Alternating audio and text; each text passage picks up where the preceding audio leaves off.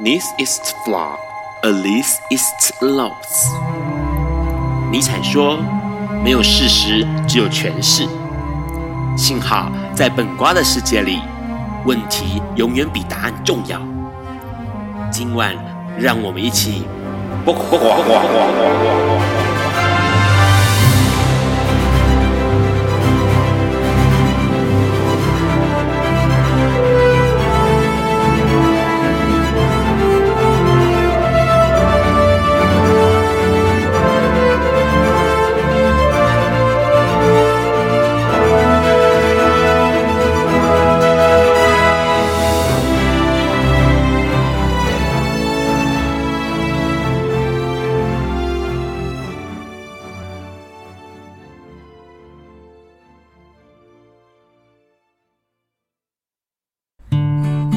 大家晚安。今天是二零二零年的一月二号，礼拜四晚上九点钟，你所收听到的是《播瓜笨瓜秀》Live 直播第一百五十五集哦。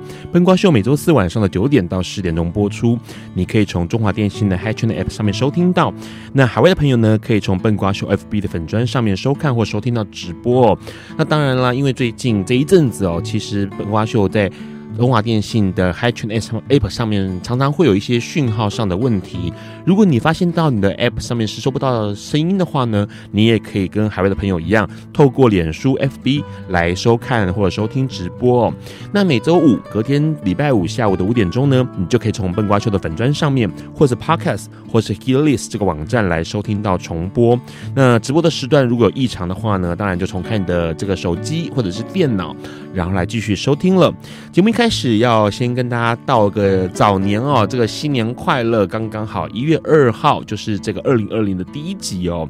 那当然了，这段时间一直到农历年的阶段，哎，很多地方都传出了有严重的流感讯息哦。所以呢，假如你这个有可以施打这个流感疫苗的朋友，赶快把握机会去施打施打流感疫苗。那当然了，出入人多的地方一定要注意保护好自己哦，免得到时候过年之前哎感染了流感，那可就不妙了，因为听说这一波流感还蛮厉害的。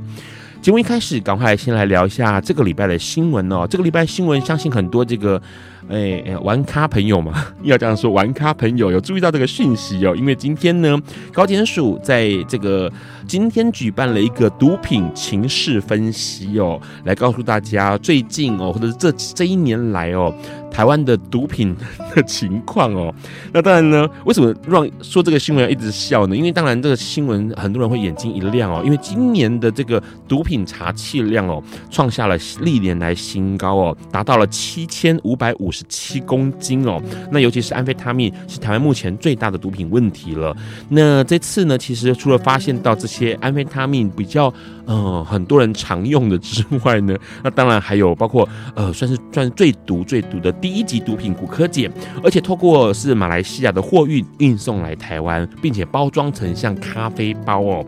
这个情况其实过去一直以来有感觉是逐年逐年的增加，而且这些逐年增加的情况呢，还有包括到了新兴毒品造成的死亡案件哦。那根据法医上来判断来说哦，就是国内在二零一六年到二零一八年期间呢，诶，就有两百一十件，但是在这个二零一七年第一季居然可以达到高峰到十四十一件哦。也就是说，其实过去一直以来，我们可能都觉得好像毒品。离我们很遥远，但是其实身边有许多朋友们，尤其是有这个使用娱乐性用药的朋友们，一定要格外的注意哦。那当然能够不碰，当然是最好了。那除了这个消息之外呢，回到我们要聊的关于艾滋的讯息哦。这些艾滋的讯息呢，今天就有一个消息，这个消息是指出来说，有一个这个性工作者，尤其是女性的性工作者哦，那她在过去的时间之内呢，因为呢她呃也没有去做定期筛检，然后发现自己后来发现自己有艾滋，然后在这段期间呢，他曾经在新竹、苗栗还有云林提供性服务，并且呢长达半年的时间都是进行无套性行为哦。那这种情况当然就。让很多人哎，很多玩家吓一跳，想说糟糕，会不会自己有跟这个女性性工作者曾经有过一夜情哦？那会不会因为这样子而发生什么样的状况？之所以会报这个新闻呢，因为让一直想到过去在有娼妓合法，也就是公娼的年代的时候呢，其实对于筛检或者是性病的预防，反而是比现在私仓的情况要好很多。过去的。这些仓姐们是必须要定期做筛检、定期做性病检查，以确保自己以及客人之间的这个呃疾病状况。那但是问题是现在呢，没有这样的限制了，所以许多的私仓的仓姐们其实是没有这样的概念，因此有可能会让疾病瞬间的流行或是爆发哦。这件事情其实值得我们深思。当然，除了讲到艾滋之外呢，还有一个讯息，也是在去年二零一九年十二月年底的时候发生的，那就是我们熟悉的网络红人女神下午茶。女神下午茶呢，在这个十二月的最后一天呢，她开了一个记者会。那记者会呢，其实也是提到了一件事情，就是她告诉大家，哎，公开承认自己是 HIV 带原者哦。那她成为一个 HIV 感染者这个状况呢，其实很勇敢，因为她就直接告诉大家，两年多前她就发现自己感染了艾滋，那并且。积极的接受服药治疗，然后呢，这个交往的对象呢也一路陪伴着他哦。那这件事情其实很有意思，因为说实在话，过去呃感染者要现身曝光是相当困难的，因为有社会上的压力。不过呢，女神下午茶自己是一个算是一个名人哦，但是她却勇敢的站出来告诉大家，其实感染 HIV 并不可怕。她的现身其实也象征了一件重要事情，就是台湾社会面对艾滋这件事情。似乎已经有更多更正确的态度，不再是用一种呃歧视或者是可怕的眼神哦啊，当然还是有啦，但是应该有明显的改善，所以让女神下午茶愿意也勇敢的。敢站出来讲话哦，那当然呢，他又提到一件事情，他觉得当时，因为他一直以来都有定期筛检的习惯，所以呢，谈到了说当时确认确诊的时候，他的反应其实没有很大，他只是告诉医生，同时告诉自己说，哎，既然是阳性，那就要吃药了。换句话说，其实他的心态面对 HIV 就像看一个正常的疾病一样哦，一般的疾病是一样的。那除了这消息，当然啦，在年底的时候呢，也有一个呃，算是疾病管制局的，也算是防疫的优秀奖要颁奖。那颁奖颁给了仁和药局哦，许多感染者朋友对于这个仁和药局是不陌生的，因为它算是台湾第一个呃，在药局可以直接领抗病毒药物的药局哦。那这样的投入呢，其实让很多的感染者朋友们更方便的。去领药就医，然后服药，不然过去可能要还要再挂号进到医院里面去拿药，会降低了服药的顺从性哦。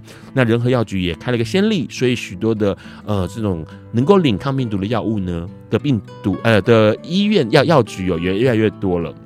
好，讲到这些讯息之后呢，最后面要讲一个讯息。这个讯息呢，其实还蛮有意思的，因为这个讯息是呃 WWE 的摔角选手哦。那过去一直以来呢，他的表现形象，苏利文他的表现形象就是恐同，同时歧视种族的。不过呢，最近被人家发现到，他过去自己曾经拍过呃男同志的 A 片哦。换句话说，他自己曾经拍过男同志 A 片，但是后来的形象却是一昧的反同，同时讲出相当不利于同志的话哦。这是不是一种恐同的情况呢？待会我们可以跟我们的来宾来多聊一下。在这个之前，要先听这首歌哦，因为。从二零二零开始，笨瓜秀的电台 Plus Radio 不再跟音乐版权公司合作，所以笨瓜秀只能放一些非常非常非常古老的歌曲，以确保保版权的安全哦。我们现在听这首歌，葛兰带来《我爱恰恰》。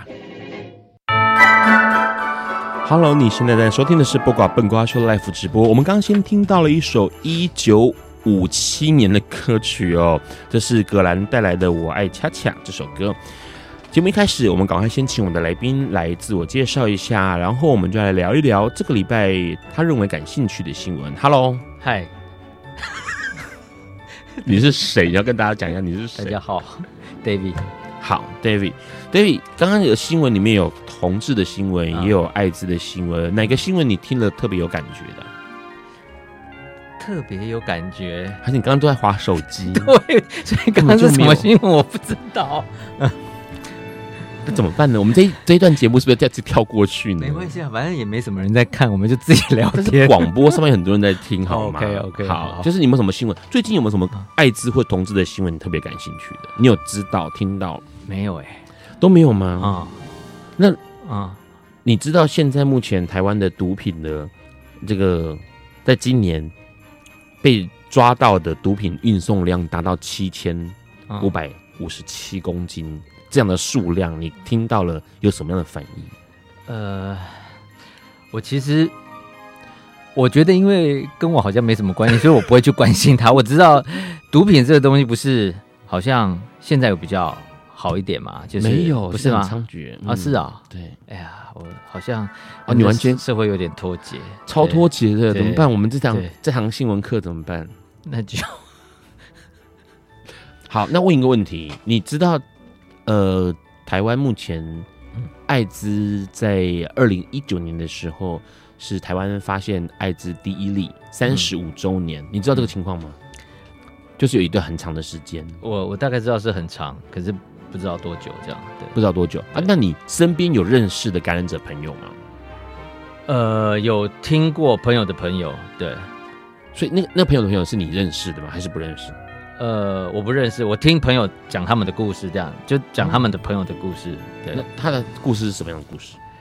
就是就是他交往的人，然后去检查发现有，然后可是问题是他们好像才交往几天，所以他们也吓到了，这样。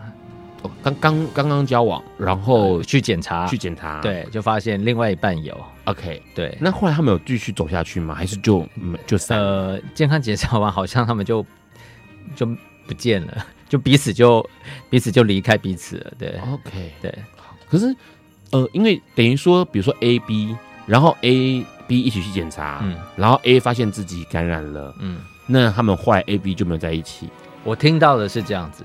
那 B 不会，A 不会担心 B 拥有他的把柄吗？呃，感染身份的把柄，应该不会吧？就是就就可能也是吓到，所以也不知道要怎么联络，然后就就各自就就分了。这样，我发现你不只是他们分了，你跟麦克风的距离也很分，你知道吗？我难怪一直抓不到你的声音。好，这样子，好好好。所以他们就就假如假如，所以你基本上你身边是没有感染者朋友的。嗯，OK。那你觉得没有？我应该是说，我也不知道啦，因为 okay, 对，不会去问人家这些隐私的东西，对啊。哦，我所谓的知道，当然就是只是说，嗯、可能对方主动告诉你，嗯、或者是你呃从侧边知道。我应该这样讲好了，我记忆力真的很差，就算有跟我讲，我我觉得我应该很快就忘记。忘对，OK，对。可是你你，你自己会怎么看待感染者这件事情？其实艾滋在现在来讲，不是就是慢性病吗？对对啊，所以我觉得就是你你身体有很多毛病，如果不是有立即生命危险的问题，那我觉得就是要跟这些疾病和平相处。可是我我知道很难啦，就是讲是讲是一套，然后当呃自己生命是一套，那我觉得就是大家都会从这些过程中学习吧。嗯，因为其实说实在话。嗯，好像对于感染者之外的朋友，非感染者们要去认识艾滋，是真的是有一定的难度。因为像刚刚有个新闻，就是女生下午茶，那她说她自己呃去筛检，然后发现自己是感染感染了 HIV 之后呢，他当时交往的对象其实还有陪他就医。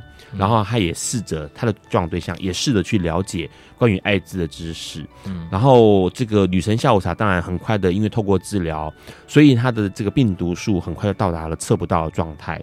但是呢，这个他的伴侣还是没有办法克服社会对于艾滋的刻板印象或者是心理压力，所以呢，就是因为这样子哦，虽然他自己知道。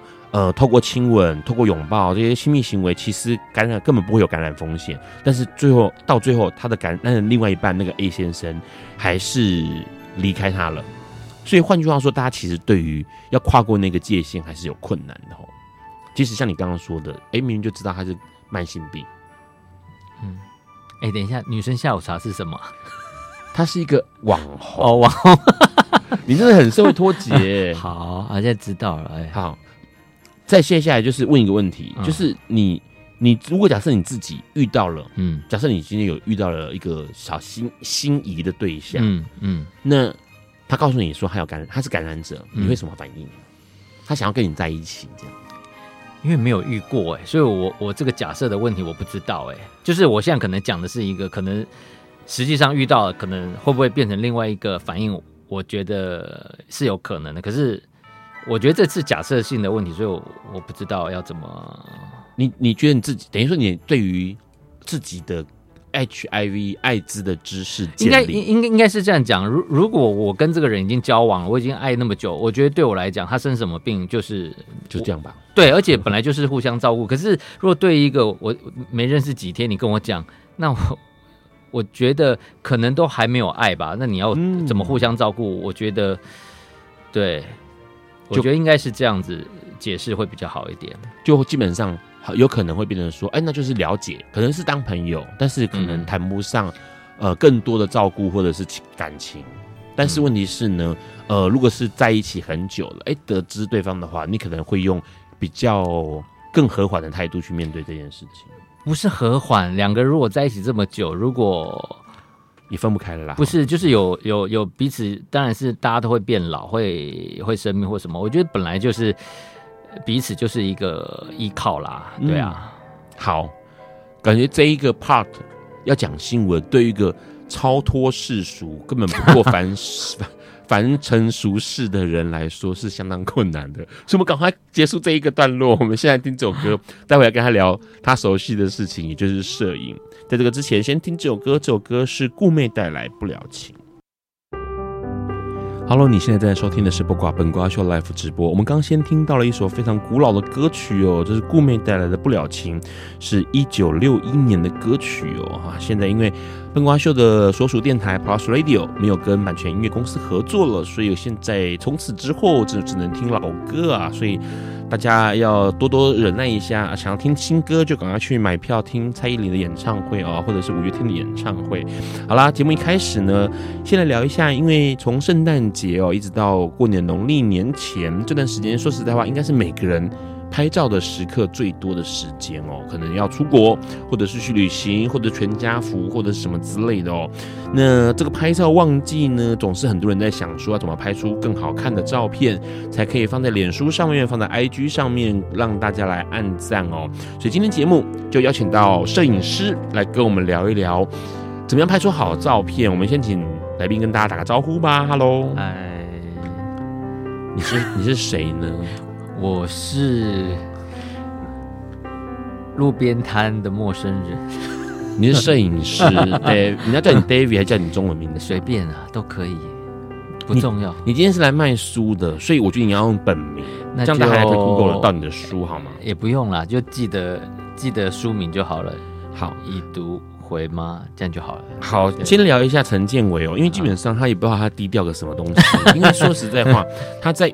呃，一般大众可能对他没有什么太多的呃听闻哦，那但是在娱乐圈呢，他的名字确实相当的响亮哦，因为他是算是一个相当拍很久，年纪虽然没有很大，但是拍了很久的摄影，那都是以名艺人为主。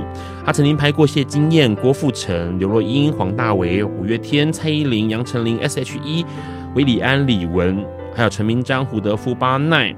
然后或者是这个 Dream Girls，或者是韩国的天后这个宝儿，同时他也拍过金刚狼哦，所以基本上他在这个娱乐圈算是很多人都一定要请他拍。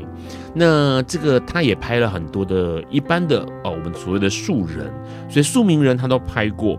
那已经累积了要二十年的拍照的经验了。那尤其拍人最为擅长。先来问一下。你你自己觉得你自己的拍照风格是什么样的风格？我的拍照风格，你这个问题有点，你可以距离你的麦克风一个拳头的 距离吗？我一直抓不到你的声音。对，风格啊，我觉得就是我希望我的照片看起来，不管是拍呃专辑封面，还是拍我身边的朋友，我都希望是自然一点，然后不要让人家觉得那是假的。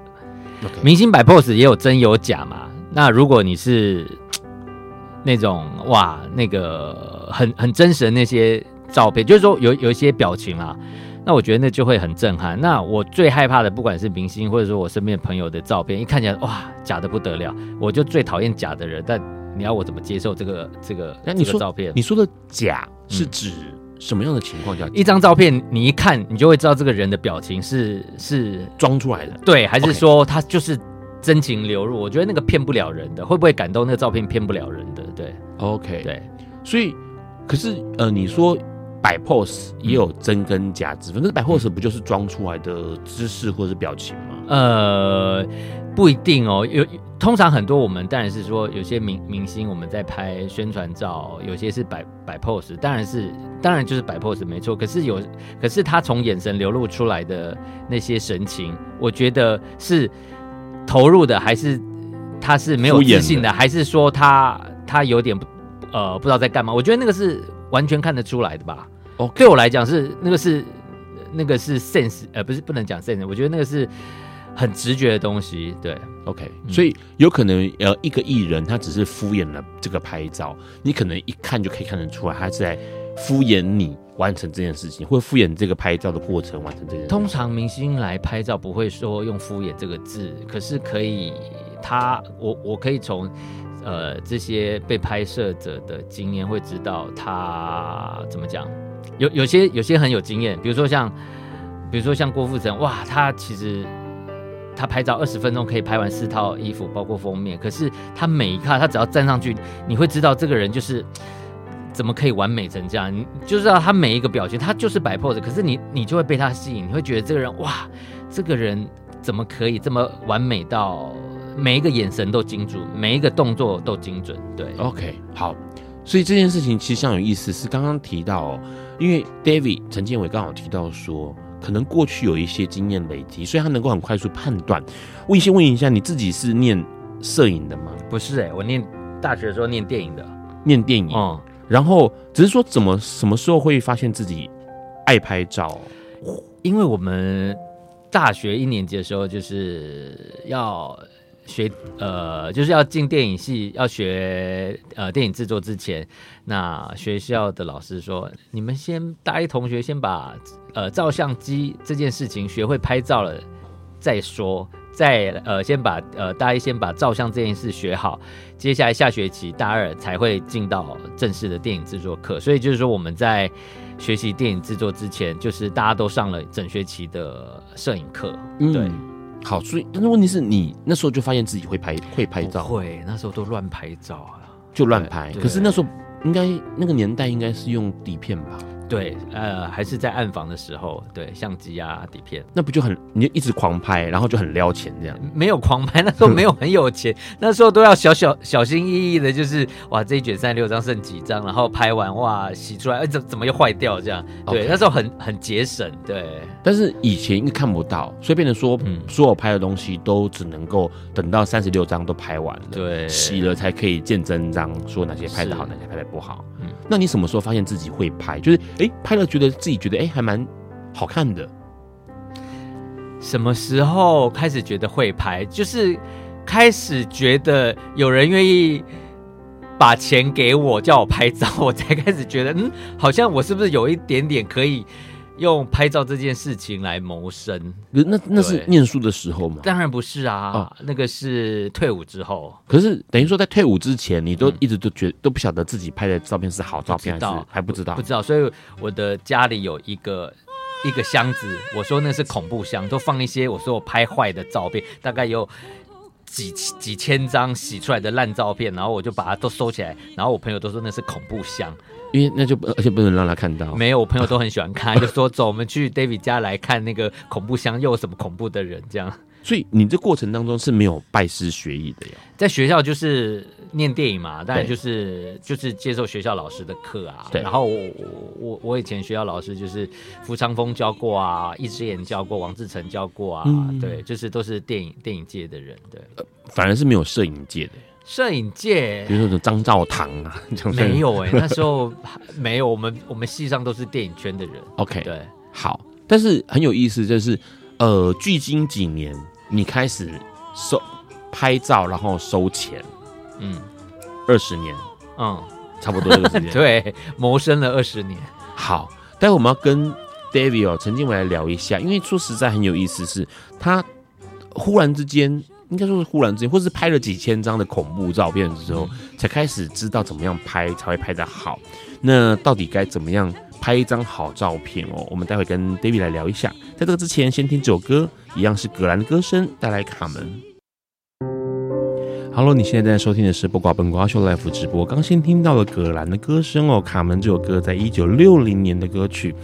刚刚我们先跟 David 陈建伟提到一件事情哦，他过去拍照也好像经历了蛮久的摸索期，然后终于发现，哎，好像拍的东西还不错。哎，先问一下你，这样子一路上下来，也许是不是念电影的关系，你有没有特别喜欢拍的东西？我喜欢拍有人的画面，然后你刚你刚讲的有一点点我没有这么认同，是说你说。哎，你刚说什么？说什么？好像我我觉得自己会拍照，就发现自己拍的还不错。没有哎，我常常觉得我拍的不好。然后，可是问题是，应该这样说，就是你拍了，你没有照片是看到就是哎，还蛮好看的。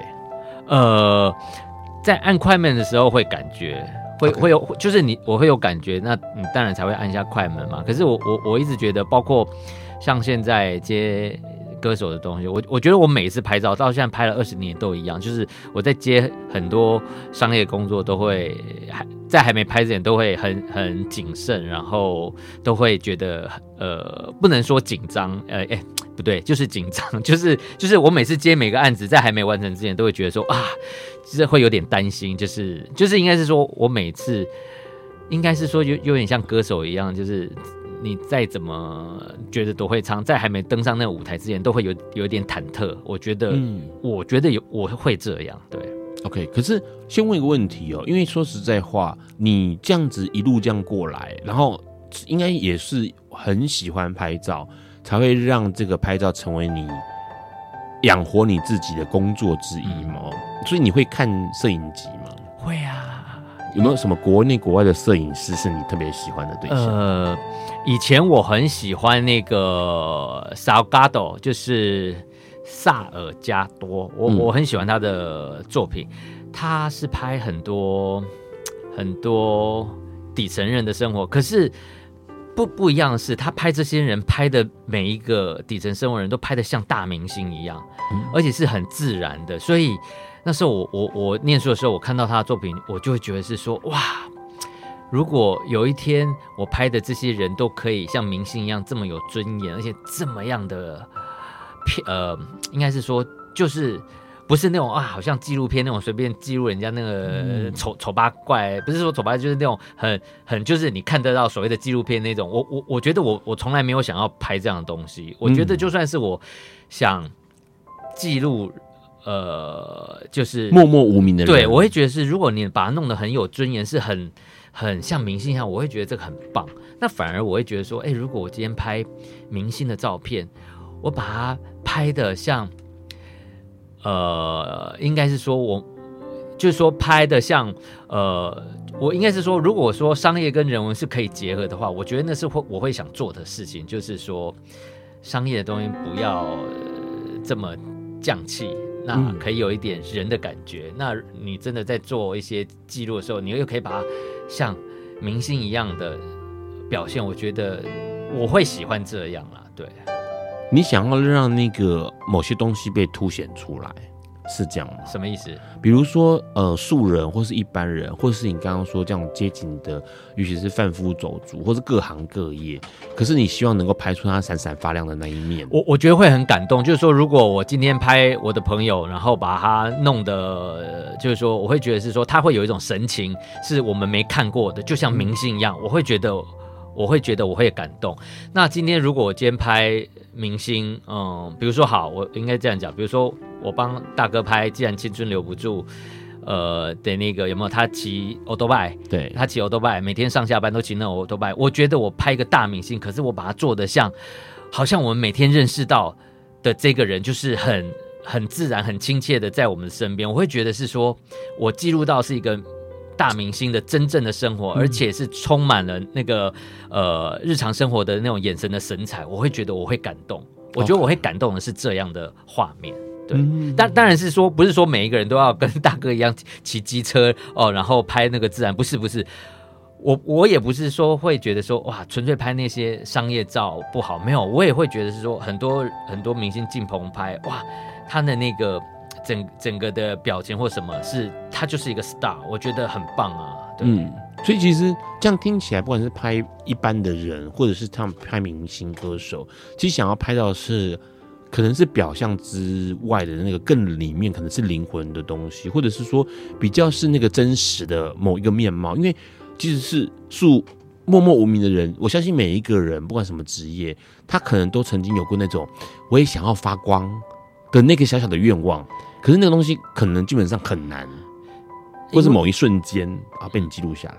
应该是这样讲了。有时候我我会觉得是说，我们自己都不是那么了解自己，我们怎么可以去抓住别人我们想要的那个瞬间？可是对我来讲说，呃，我应该是说，我也只能从我的镜头看到这些人的某一个部分，然后如果把这个部分做到我自己很喜欢，我觉得就够了。对，OK。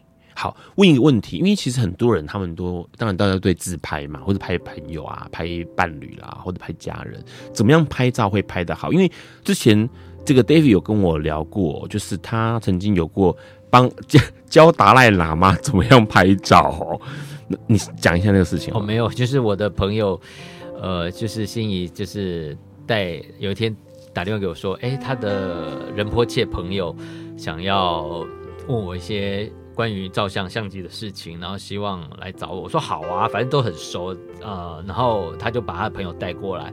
那，呃，可是我我后来跟那个仁波切聊了一下，就是会我会觉得说，哇，他的生活比我精彩一百倍、一千倍。那我就跟他讲说，其实现在的呃手机啊、相机啊，还是傻瓜相机，还是什么都做得非常的先进了。我觉得。应该不是在比较器材这件事，而是我会觉得是说，他能够看的东西比我更多。我我我觉得他，嗯，我我我觉得他随便拍的题材或他的内容，他的生活，我觉得都会跟我呃我们看到的都不一样，因为他是真的是生活在那那个那个那个西藏的人，所以我会觉得是。我好像没什么要教他，现在手机相机全部都可以全自动啊。嗯，对，要教什么？我会觉得是说，内容真的比你的技术真的重要太多了。对，是。好，所以怎么样拍出一个好照片？你觉得？去爱你的被拍的对象，尽量，这可能会是好好照片的其中一个关键。我觉得你对被拍的人如果没有感觉。然后你跟他好陌生人，那就别拍啦。如果你对被拍的对象，你会有一点点喜欢他，然后我会觉得那个互动会是好照片的一个默契的开始。对。那除了这个之外呢？呃，当然，我我我觉得我我刚刚一直讲说不要技术，不要技术。其实我的意思是说。你你呃，你懂这些所有的技术，那是最基本的事情。OK，知道。可是因为现在所有的器材都是已经很先进，你几乎是全自动都可以表现出所有的所有的复杂技术。你按一个键，全自动它都可以完成。所以我才会觉得是说，你你知道怎么样按快门之后，接下来你就把技术所有东西都放掉了。OK，好，所以还是要有技术，也许还有构图啊这些东西，但是更重要的是要。试着去爱被拍的那个人，这样才可能拍出好的照片内容。我想这是为什么一直到现在跟 David 认识一段时间，那他从来没有拍过我，最重要的原因，因为他并不爱我。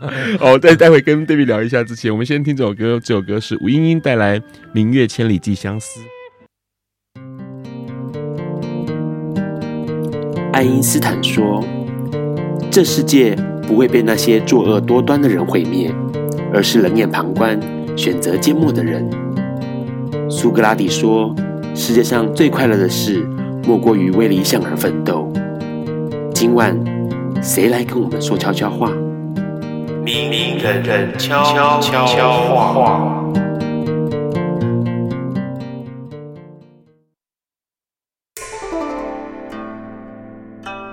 大家好，我是诗人罗瑜伽。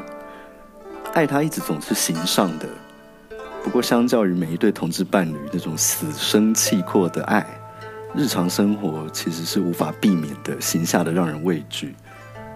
形上的烦恼在爱里面随着伴侣的生老病死而来，但是其实我们需要的是具体明确的法治，帮助每一对同志伴侣来处理这种形下的生活的难题。我们必须要在谈论爱的同时，去追寻一个简单的、容易的选项，让每一对同志伴侣可以替彼此做出医疗的决定，陪伴，一起变老，而不必害怕无论谁先走了，要在生前用繁琐的民事契约去规范身后的事情，如此而已。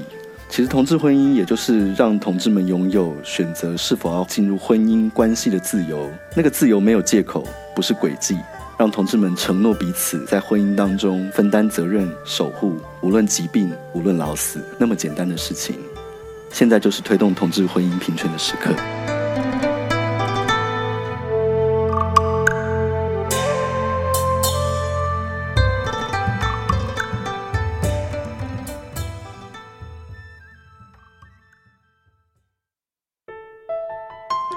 好了，你现在收听的是播挂本瓜秀 life 直播。刚先听到了一首一九四零年代的歌曲哦，《明月千里寄相思》，吴英演唱的歌曲。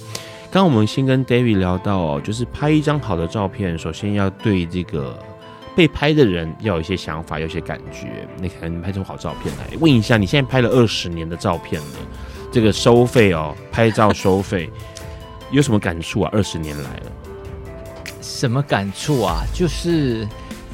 能够养活自己就很开心了，明明赚很多钱，卖欧北贡，所以你没有什么感触吗？拍照这件事情，因为很多人都觉得拍照这件事情啊，每个人都做得来，但是要拍的有感觉，好像很困难。不会啦，我觉得现在那个相机做的这么好，手机做的这么好，真的啊，你你手机随便拍了一个照片，你去做。一零一大楼的落地看板都可以啊，因为大家要知道，David 是一个很夸张的摄影师，别人的摄影师可能都要拿一个数十万、数百万的相机加镜头加什么有的没有的，但他 always 拿傻瓜相机跟拿手机在招摇撞骗。对啊，这句话还是李宗盛说的，就是 David 总总是拿着手机跟傻瓜相机到处抓照片，但他却可以拍出很棒的照片，而且二十年来，而且可以打书，终于可以打书了。好了，是我在讲。封面傻瓜相机拍的好，封底 iPhone Five，iPhone Five，好，就是在二十年来了，终于就是应该说这是他第二本摄影书，对不对？嗯，在二零一九年十二月二十号出书了，那现在刚好也是、嗯、呃，刚刚算出书一两周吧，好、嗯、的时间点。这个新书、嗯、来聊一下，跟大家聊一下这本新书。这本新书叫做《已读回吗》啊？问号。一百二十七封摄影往复对话，是孤单也是狂欢哦。先聊一下这本书，那你这是你第二本摄影书？对，可是不一样，是这一本书写了三万五千字左右，三万多字。啊，摄影书就拍照就好，干嘛还要写字啊？因为全世界好像没有一本摄影集可以卖吧？对，我觉得是这样，因为摄影集很难啦。对。对，我觉得全世界摄影集都不好卖，所以你认为加上三万五千字就可以卖不是？不是，不是，你你你看，我我记得我我我们在准备做第二本书的时候，那时候就就想说，哎，要你看第一本书，哇，好像有点像是呃，展现你拍了多少明星，拍了什么什么谁谁谁这样，就是说，David David 的第一本摄影书叫《原来我不是摄影师》。很大开本，然后你们拍了放了很多明星，放了很多素人也有这样。对，然后那本又卖这么贵那么重，然后可是，在第二本的时候，我我我就会突然觉得是说，哎，我没有什么好明星想要放的。然后，可是我觉得二十年来，我拍过我很多身边的朋友，当然很多明星最后真的变跟我变得很好的朋友，我会觉得是说，哎，我如果把我身边的朋友。呃，摄影集里面放他们这的的真实的生活照片，然后我写他们的故事，因为我觉得我常会觉得是说。啊！如果我身边朋友如果要去 TED 演讲的话，TED 一个人只能讲十八分钟吗？七分钟，七分钟，哎、欸，不是十八分钟啊，不是七分钟，没有啦，十八分钟啦，十八分钟吗？对啊，拿七分钟要讲什么？放个屁都不够。对对，所以我会觉得是说，哎、欸，我讲太太粗鲁，真的，我想说，谁的屁放到七分钟那么久？对，所以我会觉得是说，哎、欸，我觉得我身边朋友如果去 TED 演讲的话，哇，他可能讲。一天一夜都讲不完，我会觉得我身边朋友很多人，他们的故事都很精彩，然后我会觉得，哎、欸，我把我身边朋友呃变成一本书做分享，我会觉得我我自己都会被感动啊，所以我会觉得我我我希望我我自己会感动的东西，我才希望给大家看这样子。对，好，所以换句话说，这一本书这本摄影书里面，呃，除了大量的照片之外，就是有大量的故事跟文字、嗯、去讲这个呃被拍的人，还有或者是被拍的人那个时刻所发生的一些事情。我有意思是因为刚刚。陈建伟 David 一开始有提到说，他喜欢拍的是人物，所以这个整本书里面其实都以人物为主，哎，还蛮多人像的部分，几乎都是人物啦，也有也有一些景的，可是景可能也会藏着一个小小小小的人一样，这样，嗯，对，好，因为其实他前面写了一个自序哦，呃，应该这样说，要一个摄影师擅长图像，呃，了解光影的人。要去写文字这件事情，其实应该还蛮折腾他的。哎、欸，你这个制作过程会不会很痛苦？还好吧，也不是我痛苦，是编辑痛苦。不是，可是你要写那么多字啊，这些字都是你自己写的啊。应该是说，在下笔之前会觉得我不可能做这件事，因为写文字对我来讲太太辛苦，也太困难了。是，对啊，只是到最后真的就哎、欸，怎么会写完了这样子？好，因为他自序里面提到了一件很。呃，对 Ron 来说相当美的一件事情哦。他说，多年来拍过许多身边亲近朋友的日常生活片段，都是扎扎实实的相处。这些画面像是一封封不完美的讯息，有的是莫名其妙吵了架，多年不联络的；有的是生命中三不五时出现，始终在身边的伙伴。更有以为是开心的画面，却是伤心的开始，或者刚好相反。照片与彼此关系始终微妙。这里面有孤单与狂欢，伤害与重生，心痛与懊悔，执着与告别。这些围绕我们之间的关系，无论咸淡，都是一段段真实美好的分存在的呃真实存在的美好。我也只是静静的按下快门。所以其实这本书很多是很真实的呈现，也许是。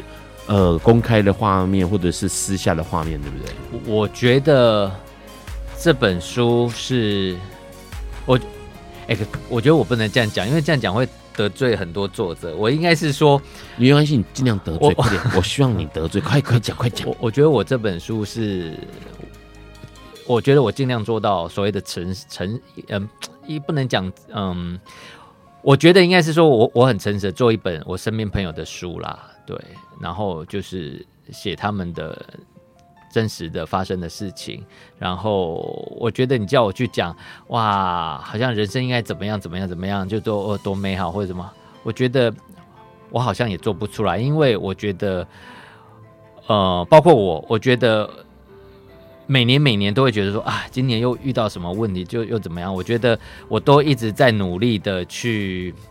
去跟自己学习相处，所以我会觉得是说，有时候要跟人家讲说，哇，这是你会有个美好的前途或什么。我觉得这个好像，好像很多人的真实生活真的不是这样，对，嗯、都我觉得都是在反复的辛苦的生活，然后当然也开心，对，是因为这本书其实很有意思是，是刚刚提到它是摄影书，但是它每一篇。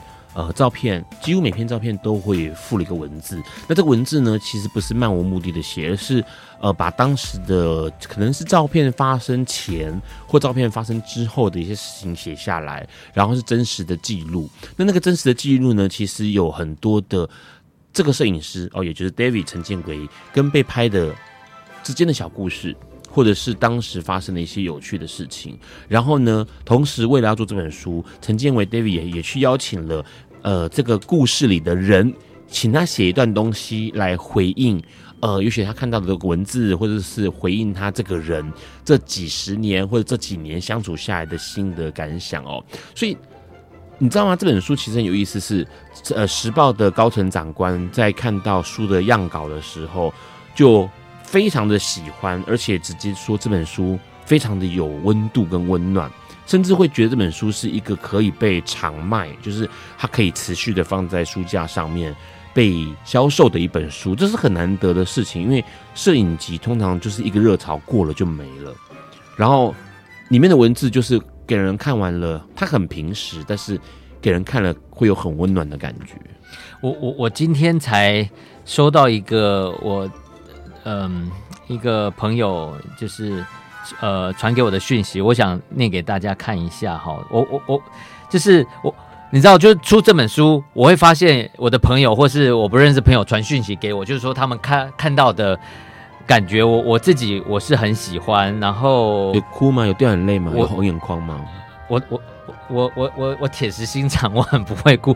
好，我跟你讲，我今天收到一个讯息，是他跟我讲说，喜欢你如日常对话，如独白，又如告解的文字书写，很顽皮，很暖心，也很青春不可追的情感。在一帧帧的照片流转，然后装订的方式也很特别，有贴心的巧思。那些你生命中陪伴的、走过的脸庞，随着你的文字跃然我的脑海，让我很感动。这是我今天收到的。然后我也有我运动的朋友，呃，一个叫卤蛋的跟我讲说，他看完我的书，他觉得我照片都拍得很好，可是他觉得我一个最大的问题是他觉得。我的，如果要继续读你的书的话，他会觉得他会越来越认识我。我感觉是他很害怕，对，就是越认识 David 这个人。对，就是就是我的球友会觉得是说，哇，你的照片都拍得很好，可是一直读下去会觉得会一直认识你。他很害，我我感觉是他很害怕。为什么很害怕？呃，可能没有，我觉得那是一种形容啦。就我的意思说，每一个朋友，呃，给我的。我我觉得出这本书有一个最有趣的事情，就是我可以从每一个被拍的人的呃的的心理告诉我一些他的想法，我觉得这很有趣。对，嗯嗯，对。好，换句话说，其实这本书，因为这本书刚刚有提到说它装帧很特别，因为它是一个呃正常的书的开本哦，二十五开的开本，那但是它却是横翻哦，就是从上下翻这样的翻法。当时为什么会想要用这种方式去呈现这个书？呃，因为主编推荐，所谓主天推荐，你就觉得啊，好像还不错，就试试看看这样子。对啊，啊，后来觉得效果如何？就是其实蛮好的，就是蛮特别的。然后照片跟照片的跨页之间又不会被挤压，因为你你也知道，一般杂志或书很多图像书，你的那个中间的页面都会看不到。对对，所以我觉得这样是。嗯，我还蛮喜欢的。好，最后面呢，现在聊一下，因为其实大家对本书应该很好奇。目前来说，当然说的电商，包括博客来、金石堂、成品，网络上面都可以买得到，实体店铺也都可以买得到。不过后面呢，会有几场分享会，有新书分享会来报一下，让大家知道。同时，现场也可以请这个作者、摄影师。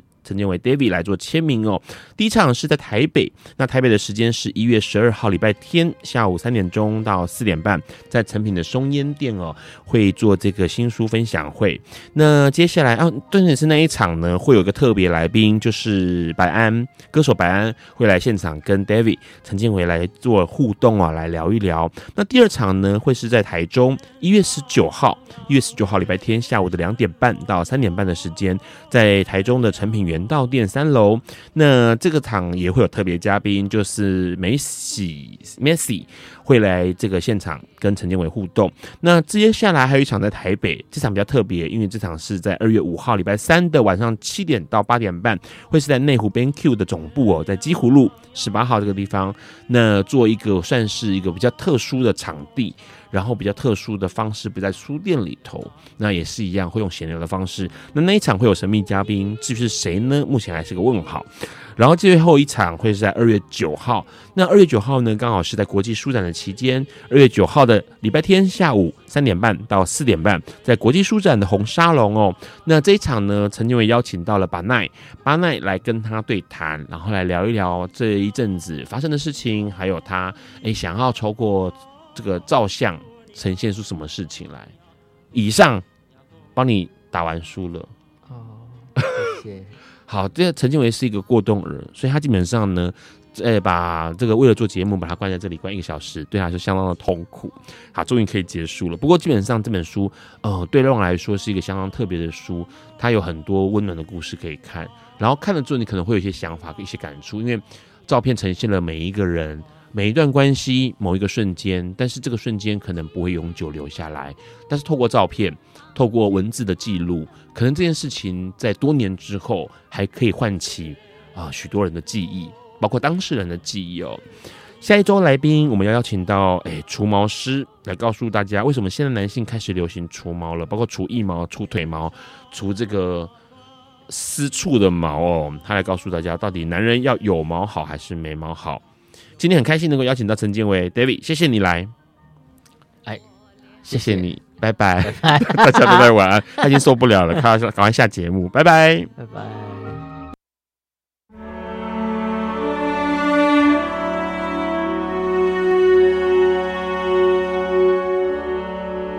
以上节目不代表本台立场，感谢路德协会与中华电信协助播出。